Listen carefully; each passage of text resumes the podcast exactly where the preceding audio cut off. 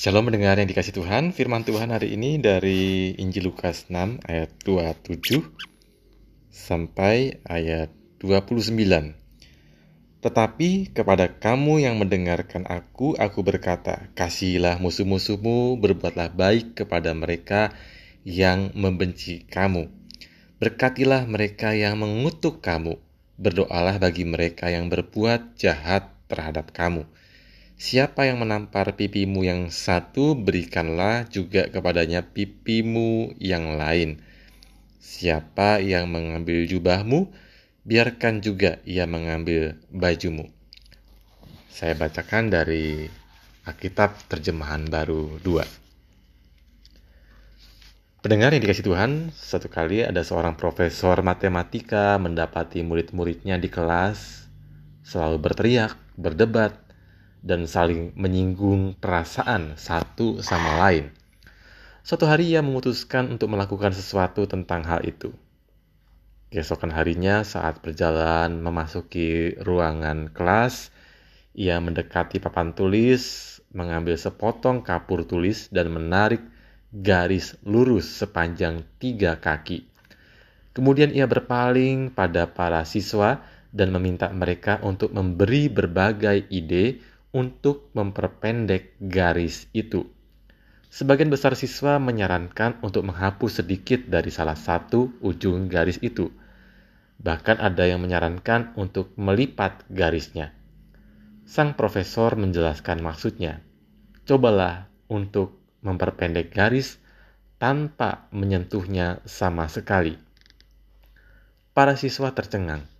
Ini bukan tantangan sederhana dan meski sudah berpikir beberapa saat, tidak seorang pun bisa menemukan solusinya. Kemudian profesor itu kembali ke papan tulis dan menggambar garis kedua yang sedikit lebih panjang di atas garis yang pertama tadi. Dan pesan dari tindakan profesor itu adalah untuk membuat seseorang merasa kecil, Anda tidak perlu menghina atau menyakiti mereka.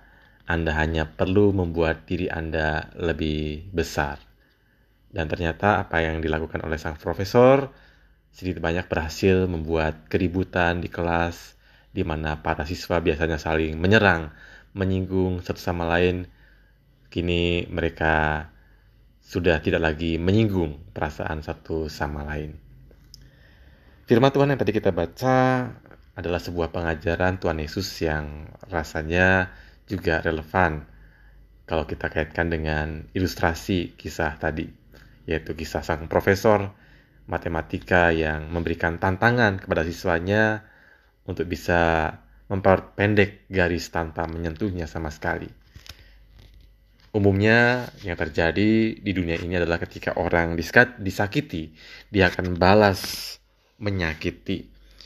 Kalau orang dimaki-maki, dia akan balas memaki. Kalau orang dipukul, dia akan balas memukul. Dengan begitu, kita berupaya untuk membela diri kita, untuk mempertahankan harga diri kita. Tetapi hal itu sesungguhnya tidak berguna, malahan akan memperparah keadaan dan juga bisa membuat situasi bertambah kacau dan juga bisa jadi ada tindakan kekerasan yang lebih besar yang akan terjadi.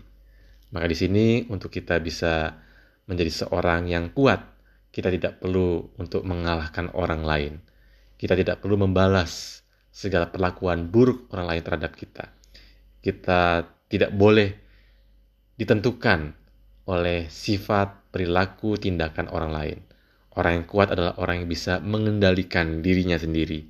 Orang yang kuat adalah orang yang tetap bisa menyatakan kebajikan-kebajikan dalam segala keadaan, sekalipun sulit, sekalipun dirinya mungkin dilukai, disakiti, dijahati oleh orang lain, tetapi ketika dia tetap bisa mengendalikan dirinya, dia tetap bisa memberkati, dia tetap bisa berbuat kebajikan, maka di sanalah dia sesungguhnya menjadi orang yang kuat, yang tidak perlu menunjukkan kekuatannya dengan dengan otot, dengan kata-kata makian, tetapi dengan sikap hidup pengendalian diri dan juga kebajikan dan juga kebergantungannya pada kuasa Tuhan dan juga dia menyerahkan segala sesuatunya kepada Tuhan yang adalah hakim yang adil dan juga Tuhan yang akan membela perkaranya.